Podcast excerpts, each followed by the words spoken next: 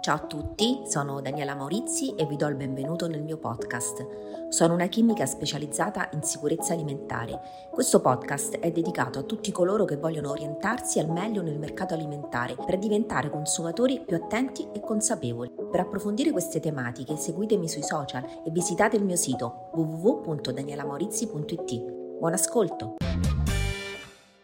Lo sappiamo, ognuno in casa ha i suoi piccoli segreti di pulizia e tanti sono i metodi della nonna tramandati di generazione in generazione.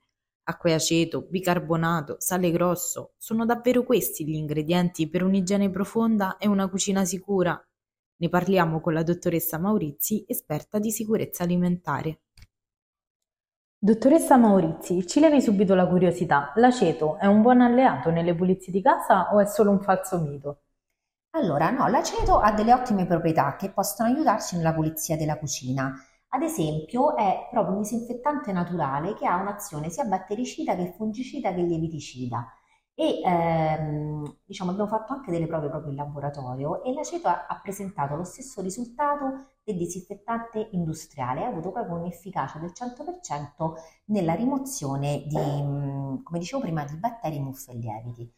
Eh, quindi insomma molto interessante, chiaramente non ha un odore molto gradevole, potremmo in questo caso, diciamo così, magari mh, utilizzare anche un limone, anche se il limone non è efficace come l'aceto, ma ha un'efficacia circa del 75%, quindi diciamo mh, lo consiglio fino ad un certo, ad un certo punto. E, mh, possiamo usare anche per esempio il bicarbonato, anche se eh, diciamo è molto magari efficace per eh, il lavaggio delle verdure per quanto riguarda la rimozione dei pesticidi ma non altrettanto efficace proprio nella pulizia dei piani, eh, per esempio dei, dei piani di lavoro o delle stoviglie e così via. Esistono delle regole da osservare per avere una cucina pulita e sicura a fondo? Allora, certo, ehm, dobbiamo, dobbiamo fare anche un po' di differenziazione tra proprio pulizia, sanificazione e disinfezione.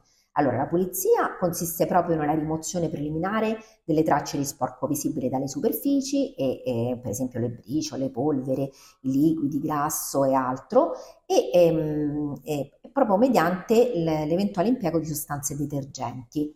Eh, poi abbiamo la sanificazione, che invece è il processo che si serve di, prode- di, prodotti chimici detergenti, sanificanti o igienizzanti e questi rimuovono o eliminano qualsiasi tipo di agente contaminante batterico. Questo, diciamo, ritorniamo a quello che dicevamo prima rispetto all'aceto.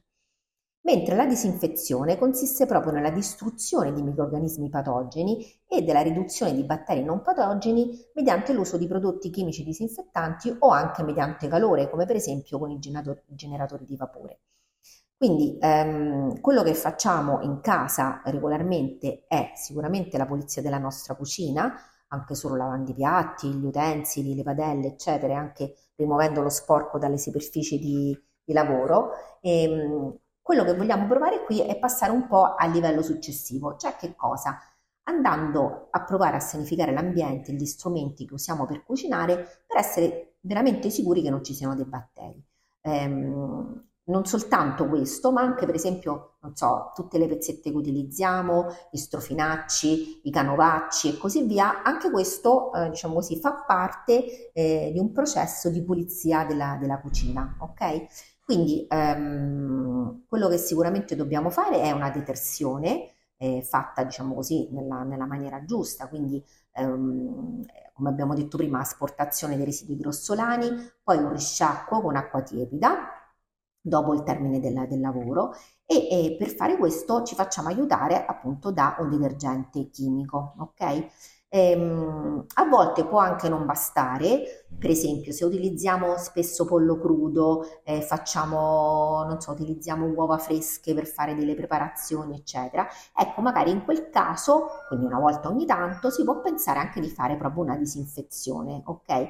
Quindi sia attraverso eh, appunto processi di disinfezione fisici, quindi con l'utilizzo del calore, ehm, che però sono abbastanza difficili da, da adottare nelle, tra le mura domestiche, ma ehm, disinfettanti di tipo chimico, per esempio composti da sostanze quali cloroderivati, i quaternari, eh, quaternati d'ammonio, i componenti a base di iodio e così via, ecco, questo sicuramente assolve allo scopo che ci siamo prefissati. Quindi una bella deter- detersione, quella sempre, pulizia eh, quindi delle, delle, come abbiamo detto prima, delle spugnette, eh, delle, degli strofinacci, dei canovacci, quindi cambiandoli spesso.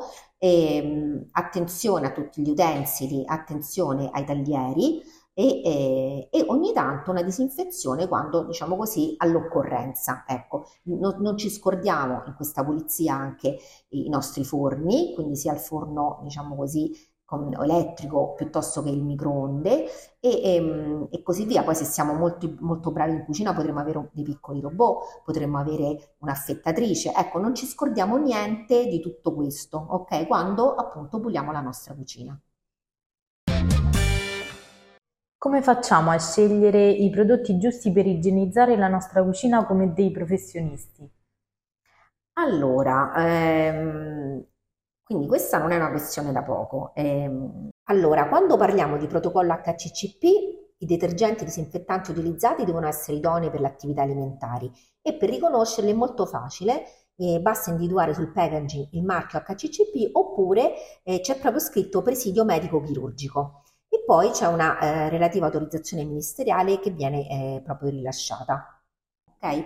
Ecco, in questi casi, diciamo così, siamo sicuri che ehm, questi prodotti sono stati testati su specifici ambienti, su superfici e non sono risultati pericolosi, eh, ma appunto sono molto molto efficaci contro oh, batteri e mh, altri microrganismi.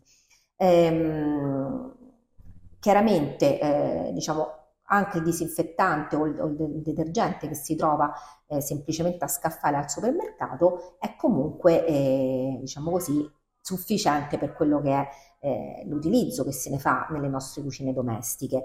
Leggete sempre bene la, la, l'etichetta, e, questo perché? Perché eh, nell'etichetta c'è una cosa indispensabile che dovete sapere, cioè come si utilizza il prodotto, ok?